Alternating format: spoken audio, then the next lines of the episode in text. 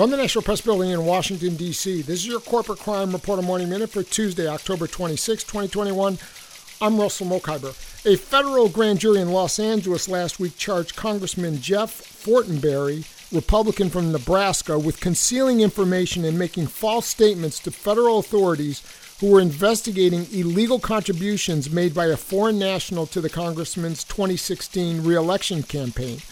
Fortenberry has served in Congress since 2005. The indictment alleges that Fortenberry repeatedly lied to and misled authorities during a federal investigation into illegal contributions to Fortenberry's reelection campaign made by a foreign billionaire in early 2016. For the Corporate Crime Reporter, I'm Russell Mokhiber.